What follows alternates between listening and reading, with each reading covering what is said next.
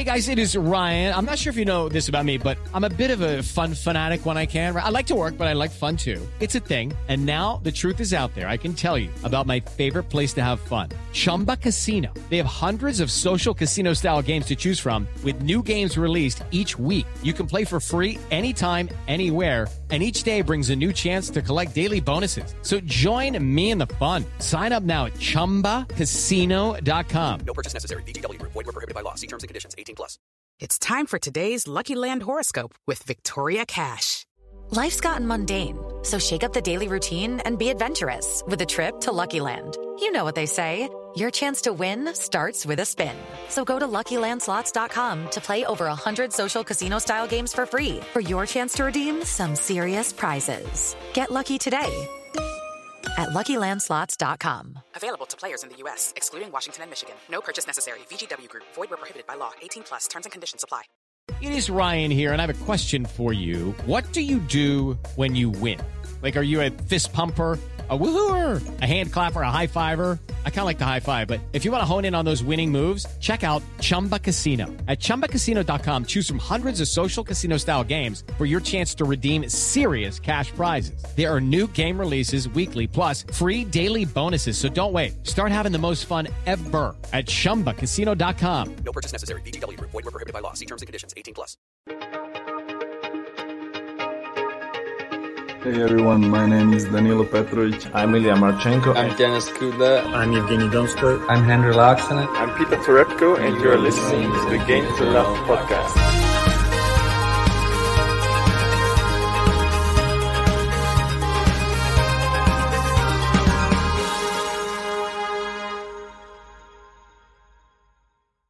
Hey, welcome back, tennis fans. Sorry, we haven't really been bringing you a lot of these actual podcasts during the US Open. We've been very, very busy with work. JG was studying, and obviously the matches are all after work and in the period of free time that we have. So we're trying to use a lunch break and get out this conversation that we wanted to have for probably about 2 or 3 days now. It's the question of Stefanos Tsitsipas and the toilet breaks. The toilet break saga, we're calling it. I wanted to call it Toilet Gate. It sounds a little bit strange, that one. JG went with the toilet saga. So we'll go with the toilet saga. And joining us instead of JG, it's John Silk, all the way from Germany. How are you doing? You all right?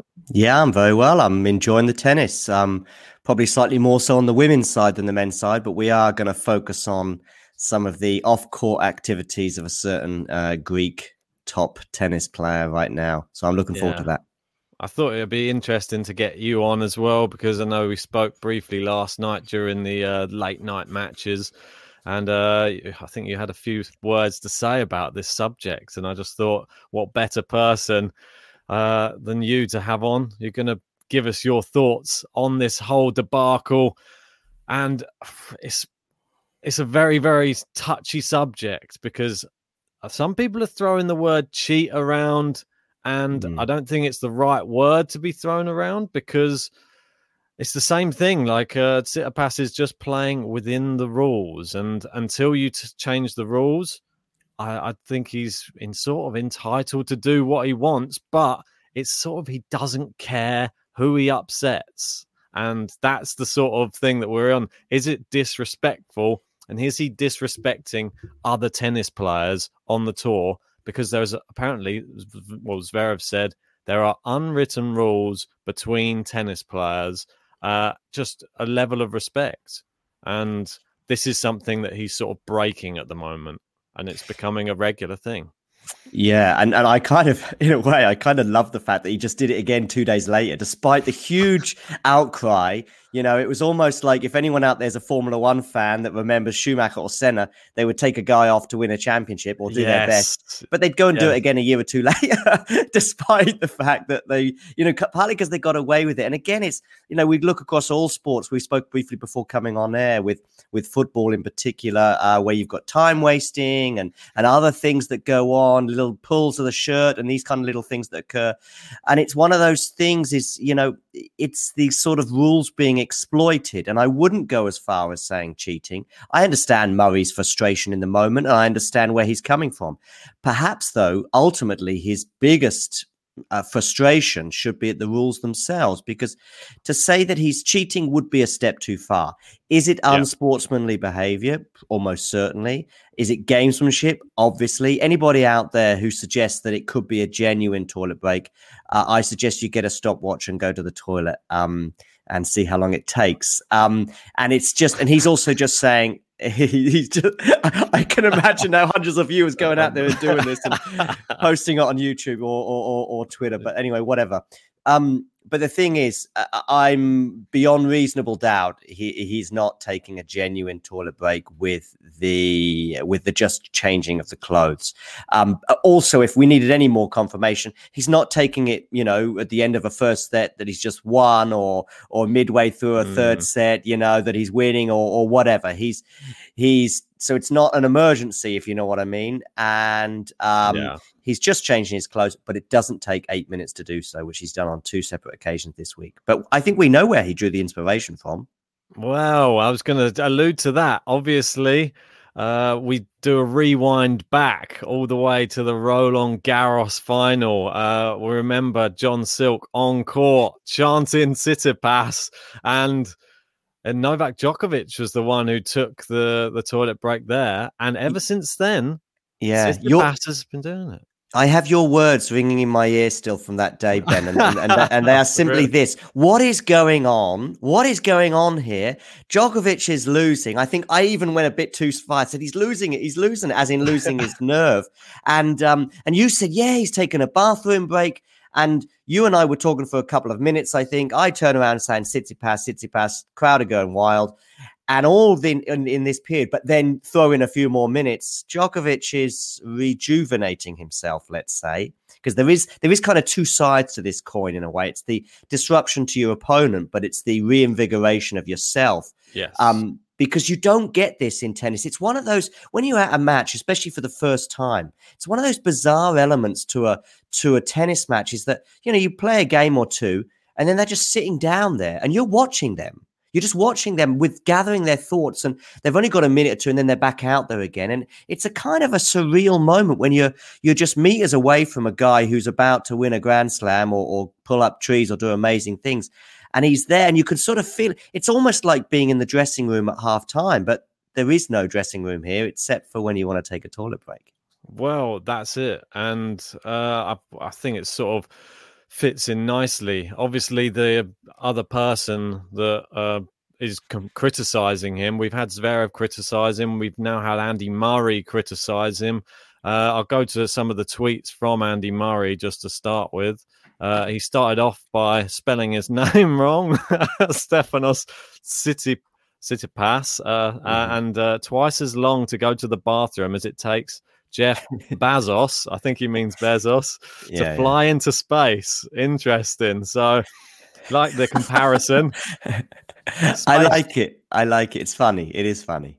Yeah, so space travel is apparently quicker than Tsitsipas going to the bathroom on court.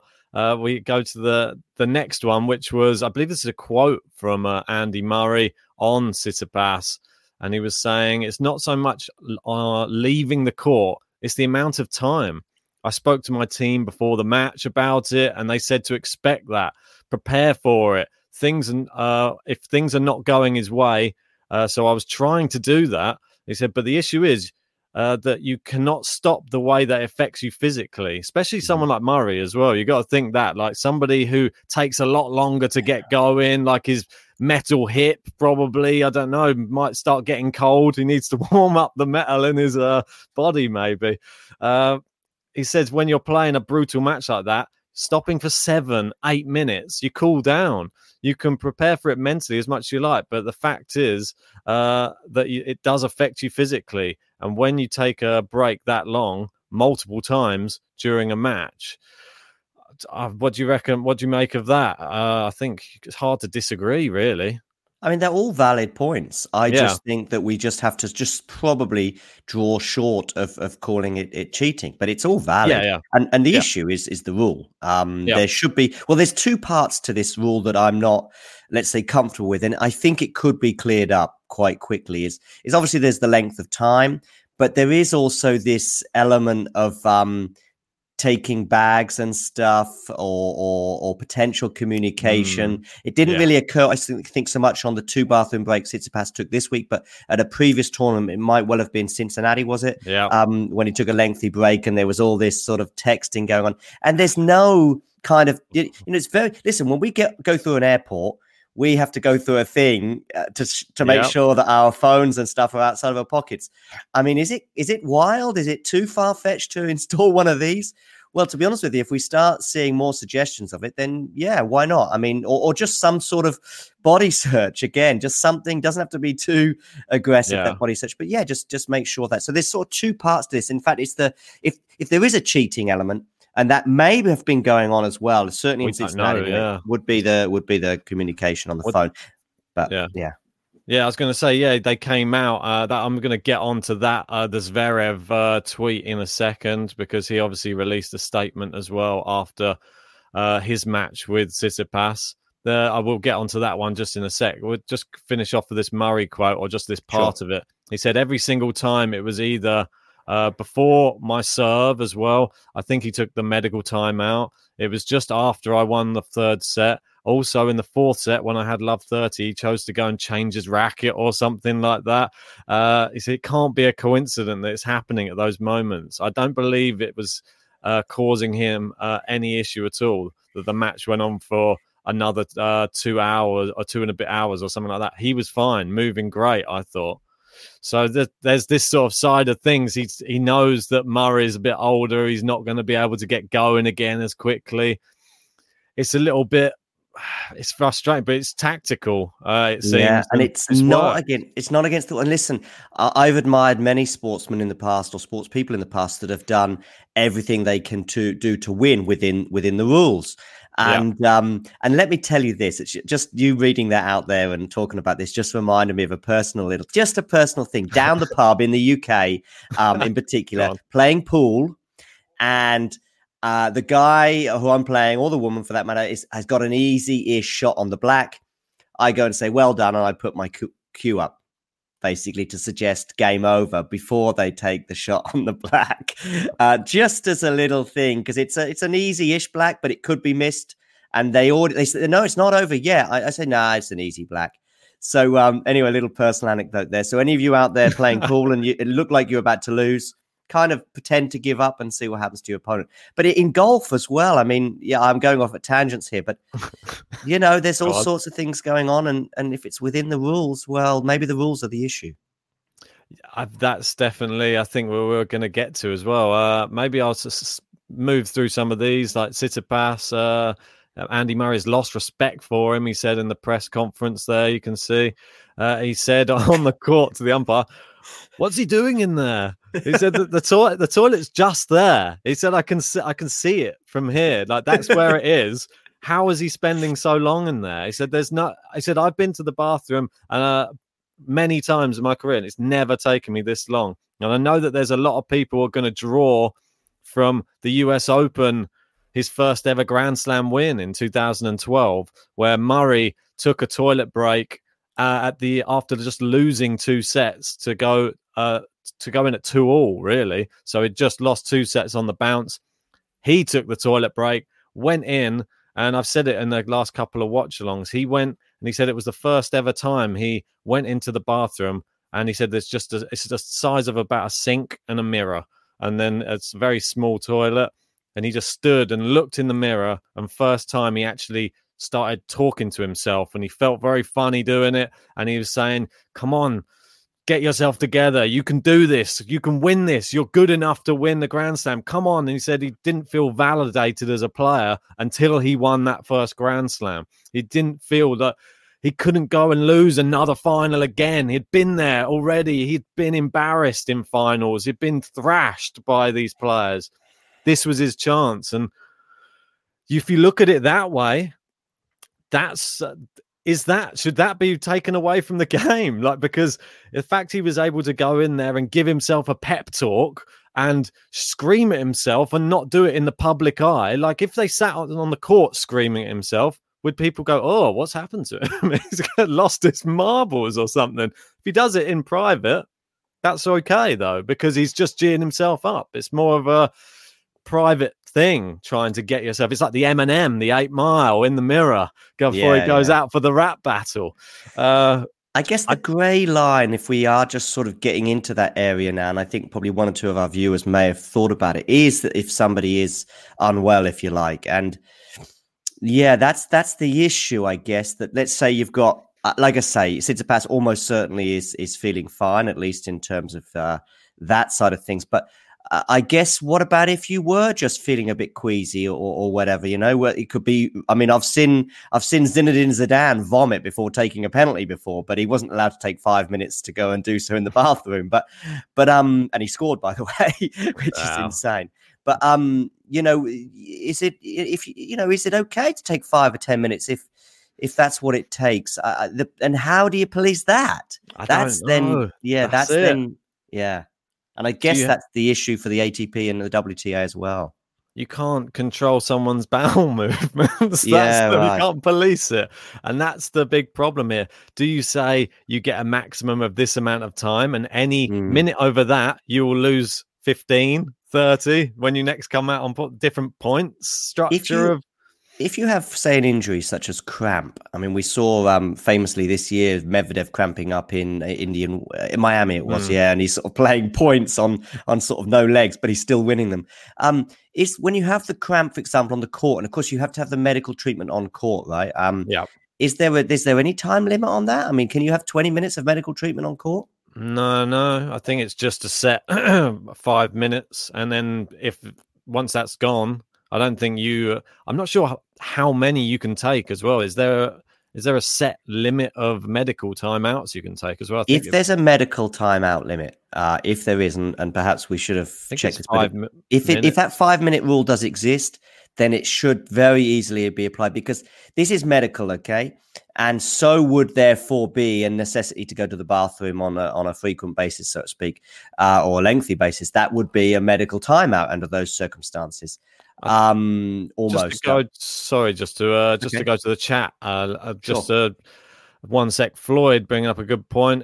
He wouldn't receive backlash if it was once in a while. Good point. And I think that I totally agree with that. Twice in 3 days or 3 times in 3 weeks, you know. And let's get on to Manarino defending him, saying that he's not doing anything wrong. I think the rules are wrong. That's it. So he's just saying the rules are wrong. I think we can all agree the rules are wrong, but how do you police it? I think you were saying to me, Opelka spoke out in defending Tsitsipas as well. Yeah. We've got Liam saying, maybe the only option is to have a courtside portaloo, and the door opens automatically after 5 minutes. That is wonderful. I like it, Liam. Wonderful. Brilliant comment. A comment of the day there, I think, for Liam. Liam's idea works, says JG in the live chat there. Nice, brilliant. I really like it. Imagine that it's like one of those. I don't know if you've been on one of those train toilets where they've got the big door that just sort of like just it's like the generation game, isn't it? And they just reveal your prize. Here's what you could have won. Yeah, that's great. That's great. Well done, Liam, for that. And you just got, and then you it just reveals Tsitsipas on his phone, maybe texting away. But we'll get onto that. This is the next tweet. Jose Morgado was just tweeting out, obviously saying about the Zverev incident, saying he believes that there was communication between Tsitsipas and his dad during the long toilet break in the Cincy. Obviously, I've popped that and sort of combined the two on the thumbnail. If you have just listen to some of the things he was saying in this, I'll just try and take you through some of the bits. It says, It was just, again, it's happening every match. It's not normal. It happened to me in the French Open, to Novak in the finals of the French Open. You know, I think in Hamburg against Krajinovic, he was complaining against me in Cincinnati was ridiculous. And now here again, I think players are catching up on that. To be honest, he's a number 3 player in the world. He's a top 3 player in the world. He's one of the best at what he does. I don't think he needs to do that. He said you'd only expect these sort of these antics and tactics in challengers and future events or junior events. He said this: you're not allowed. Oh, you're allowed to do it, but it's an unwritten rule between players. That's something, like I said before. I mean, yes, I've been breaking rackets and go insane sometimes, and I'm not proud of it. But he's not disrespecting other tennis players, and I think that's the point that we were sort of alluding to earlier. If I go to the second part of it. Just quickly on that point, I think there's a couple of things there. I'm not sure that his world ranking is too relevant to the issue in this particular instance. There's also that thing about smashing rackets and losing your temper, and that can be for yourself for sure to relieve some of the stress or to motivate you or whatever. But you know, you sometimes wonder with some players, you know, maybe Fognini, is he doing some of these antics of not necessarily angry, but maybe angry with the umpire, or, you know, even John McEnroe famously in the past was accused of doing it to disrupt his opponent as much as to motivate himself or relieve stress. Buster does it as well. Yeah. I've seen him do it many times in matches. Yeah. He will find something to get annoyed about. Even if it's like one of the line judges, an advertising board, someone in the crowd, just things like that, just picking up on certain little things. I have to say I was disgusted with the crowd last night in Djokovic's match. I was very vocal about that. I just don't like the US Open crowd, full stop, to be honest. I don't like the fact that it's just noisy the whole time. Everyone's talking, everyone's saying, no, it's a party atmosphere. There's etiquette in tennis. Just shut up while the players are playing. There was one guy in the crowd who kept shouting when Djokovic was trying to hit a smash, trying to hit a volley, trying to hit a forehand. And Djokovic actually had to go and say to the guy, and he swore at the guy as well, which is, he brought him to that. But he's affecting the match, and people not sitting down, people just milling around in the stands. Yeah, I saw some of that. Sit down. Don't let them in. I saw a woman there with a load of her drinks. I did have the sound down during that match. I was actually keeping an eye on that, but I had the sound down, so I was doing other things. But I have to say, so I know we're going off, and we'll get very quickly back to this. Maybe this is a podcast all in itself, the US Open crowd, because I have to say the US Open is my favorite, probably my favorite slam to go to. Amongst the four, and it's and unfortunately I've been to all four at one stage or another, and on multiple occasions. But it's my favorite one, and it is partly because of the atmosphere in the crowd. It is also partly New York, and is exciting. You know, if you're from New York, I'm sure coming to London or Paris is very exciting. Yeah. Whereas obviously coming from Europe, going to New York is pretty exciting, and so on and so forth. But there is also an this is another pod. But it's this is another crowd. One. We'll go into that. I'm going to be monitoring it throughout the whole tournament, because if they keep doing and affecting matches, exactly. But going back to Zverev's comment, he said at the end of the day, I didn't ask that question. This is about the communication in the bathroom. He said in Cincy, which I was surprised. I think it was about carrying mobile phones and stuff like that. Mm. He said he was gone for 10 plus minutes. His dad is texting on the phone. He comes out. All of a sudden, his tactics completely changed. It's not just me, but everybody saw it. The whole game plan changes. And he said, either it's a very magical place he goes to, or there's communication there.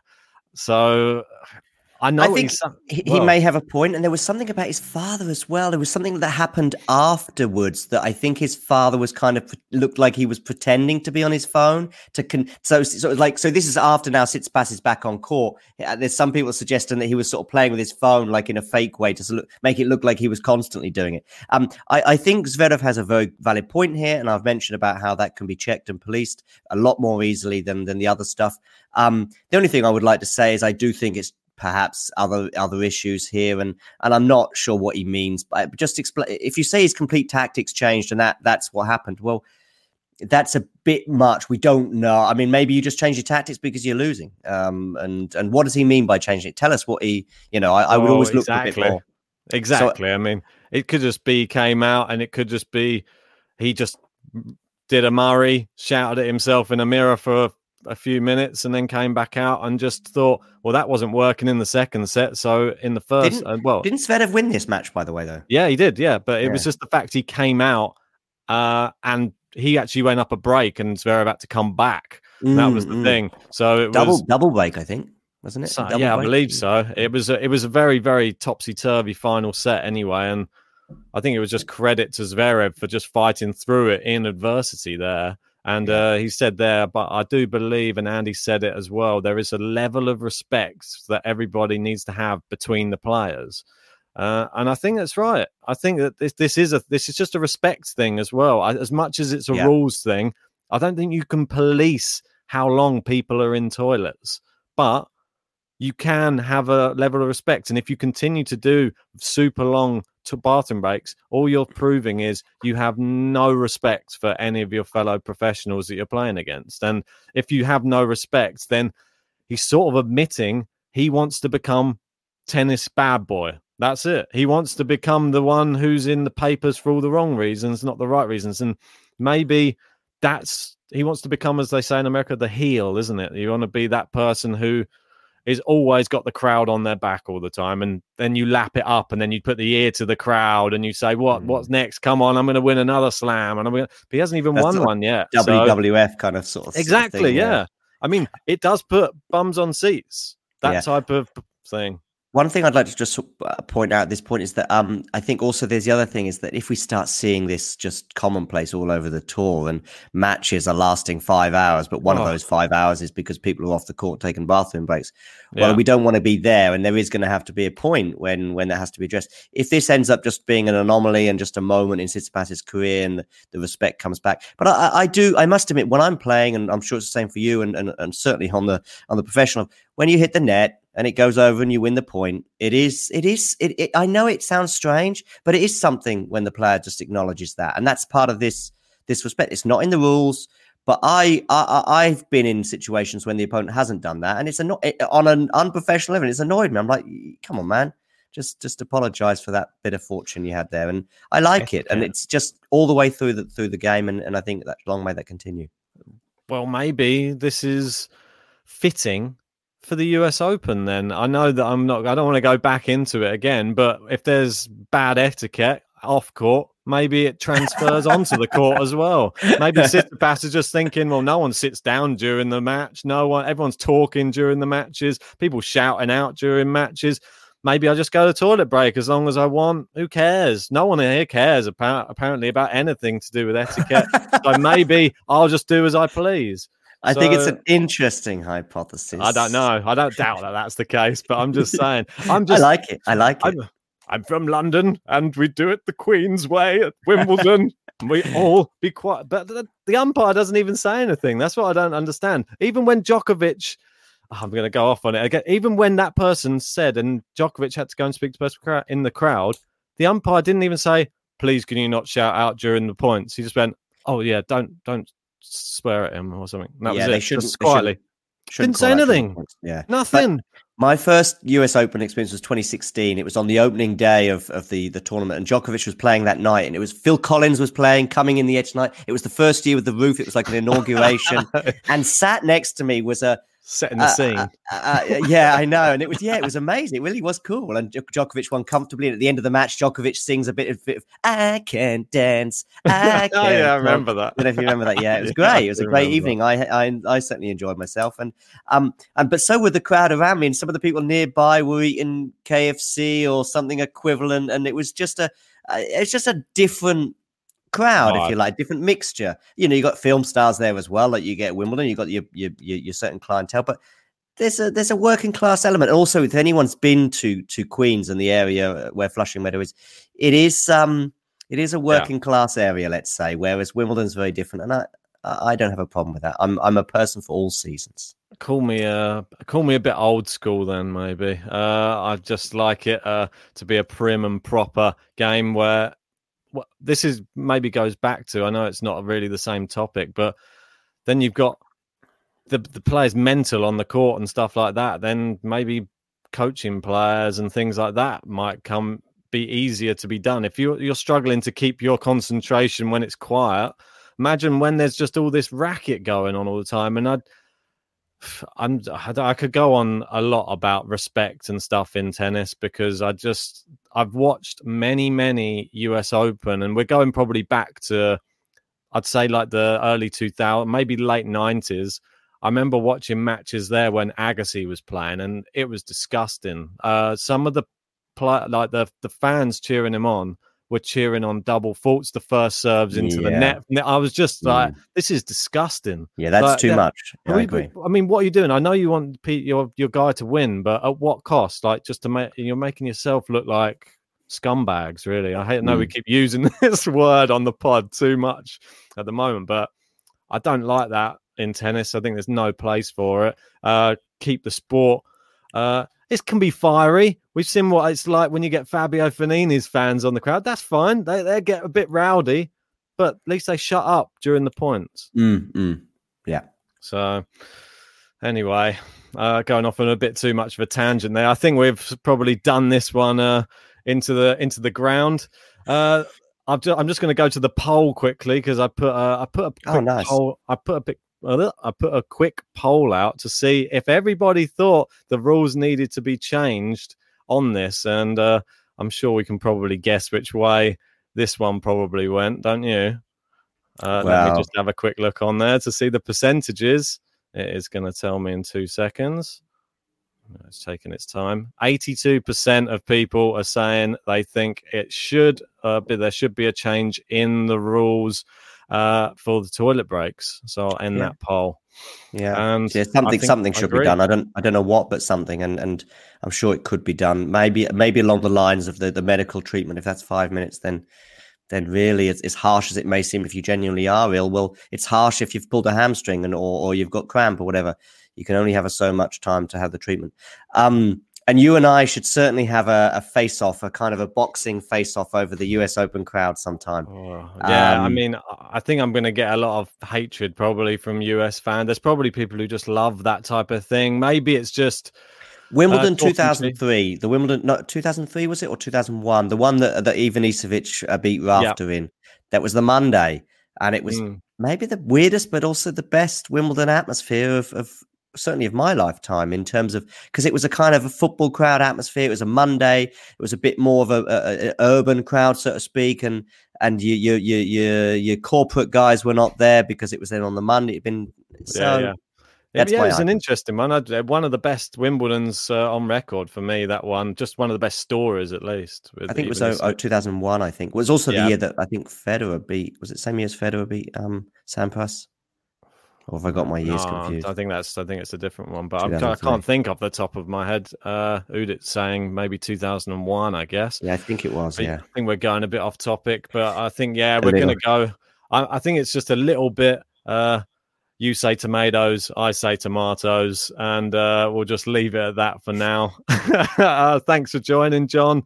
Great to be fun. On, Ben. Great. No, it's always fun. I know you're doing the night shifts.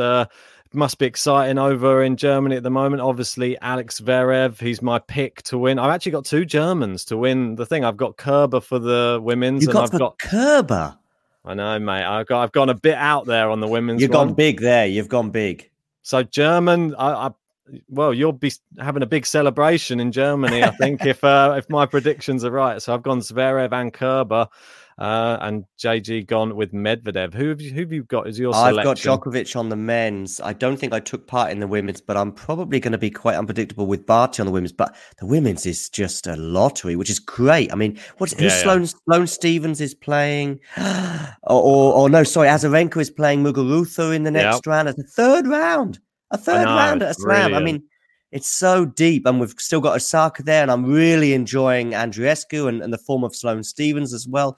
You know, rolling back the years, and Andreescu's hitting the ball as hard as ever, and it's just great. On the men's side, I have to say, there's kind of one narrative, if you like, with the Djokovic thing, and it will just, I think it'll just trickle on until either he wins it or he goes out. Yeah. You know, that'll be the only story really in terms of that. Unless something, maybe. Well, I guess so. Yeah, But well, the women's against Alcaraz today. Want to get your thoughts quickly on that before we wrap it up? Yeah, sure. I actually watched the Alcaraz sort of last set and a half yesterday, and, or maybe even a bit more than that. I think, did he save match points? Did he in the fourth set? He certainly was in big trouble in a tie break. I don't know if it was to go 2-1 down or even to lose the match.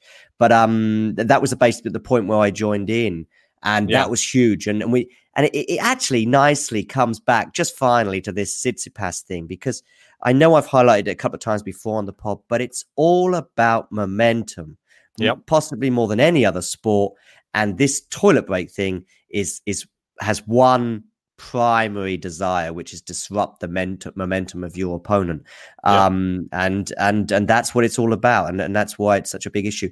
Regarding Karatsev and Tsitsipas today, it's today, is it? Or tomorrow? They play today. They play today, yeah. They're playing this afternoon. They're all on Arthur Ashe. It's Azarenka Muguruza. We're covering that one first.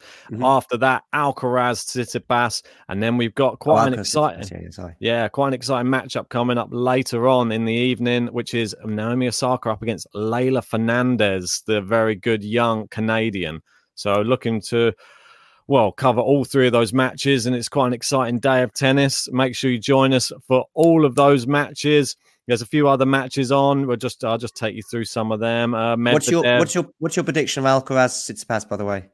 I think it could go four. I think Alcaraz could take a set in this one, to be honest. But I think Tsitsipas ultimately going to be too strong. We've seen Alcaraz do well against some of the players who are in and around the top 50. But when he comes up against, we saw what happened against Rafa. He absolutely demolished him. And I think this is the sort of level you're talking now. You're talking top players now, top five. I think it's going to be a real tough match for him. But I would love it if Alcaraz wins. I don't know why. There's part of me that just, I want to see him have a breakthrough tournament and go on really deep into a tournament, because I think he could be off to the races then. He could... maybe break top 20 very soon if he does that. I mean, he's kind of already had a breakthrough tournament earlier this year at Wimbledon. No, I'm talking about Shapovalov now, sorry. Sorry, I'm jumping around. Is this the tournament for Shapo to finally make a final? Am I going a bit too crazy there? I don't think it's as crazy as Kerber winning it, by the way. Well, I think Shapo, I was a little bit worried for him against Baena last night, but he seemed to cruise through that one. Saved a couple of set points in the first set and momentum. There you go. I also I know we spoke about Mario Tsitsipas, and I'm going to bring it back to that.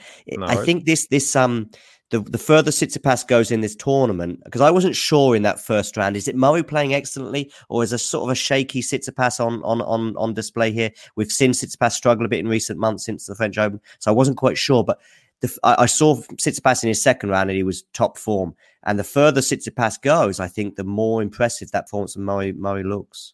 Oh, I thought Murray played amazingly well in that match. Probably his best performance in 5 years. Yeah. Oh, for sure. He looks fantastic. Some of the winners he was hitting, and his serving was good. And that's why he's so frustrated after that loss. And you can understand why, because it's almost like he had all the momentum and he lost it just due to Tsitsipas and the and this toilet. And that's why he's just getting so wound up, because that could have been a real comeback tournament for him. He could have potentially, I think he would have gone on and beaten Manarino. Second week, probably. And then Alcaraz probably would have fancied him against Alcaraz as well. Mm-hmm. So, I mean, it could have really given him a catalyst to go on and do something good. But I still took some real good signs from Murray. I think he can really beat some big players coming up if he continues and just avoids the injury. Yeah. But we'll be, let's just wrap this one up now. I want to quickly give a quick shout out to Emma Raducanu. She's doing great. Hopefully she can progress. She's against Cerebres Tormo in the next round. Very tough matchup, that one. But never say never. Can she set up a fourth round against Ash Barty? That is the one that everybody wants to see. Ash Barty's still got to beat Shelby Rogers, but I know we still want to see it. I had somebody saying yesterday that's like the Djokovic Struff of the women's game. Okay. They always meet him. But anyway, we'll wrap up for now. Cheers, John, for joining, and we'll see you all a bit later. See you later, guys.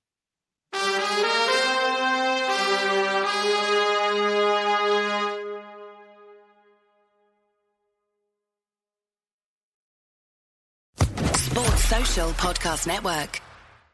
I'm Victoria Cash. Thanks for calling the Lucky Land Hotline. If you feel like you do the same thing every day, press 1. If you're ready to have some serious fun for the chance to redeem some serious prizes, press 2. We heard you loud and clear. So go to LuckyLandslots.com right now and play over 100 social casino-style games for free. Get lucky today at LuckyLandslots.com. Available to players in the U.S., excluding Washington and Michigan. No purchase necessary. VGW Group. Void where prohibited by law. 18+. Terms and conditions apply.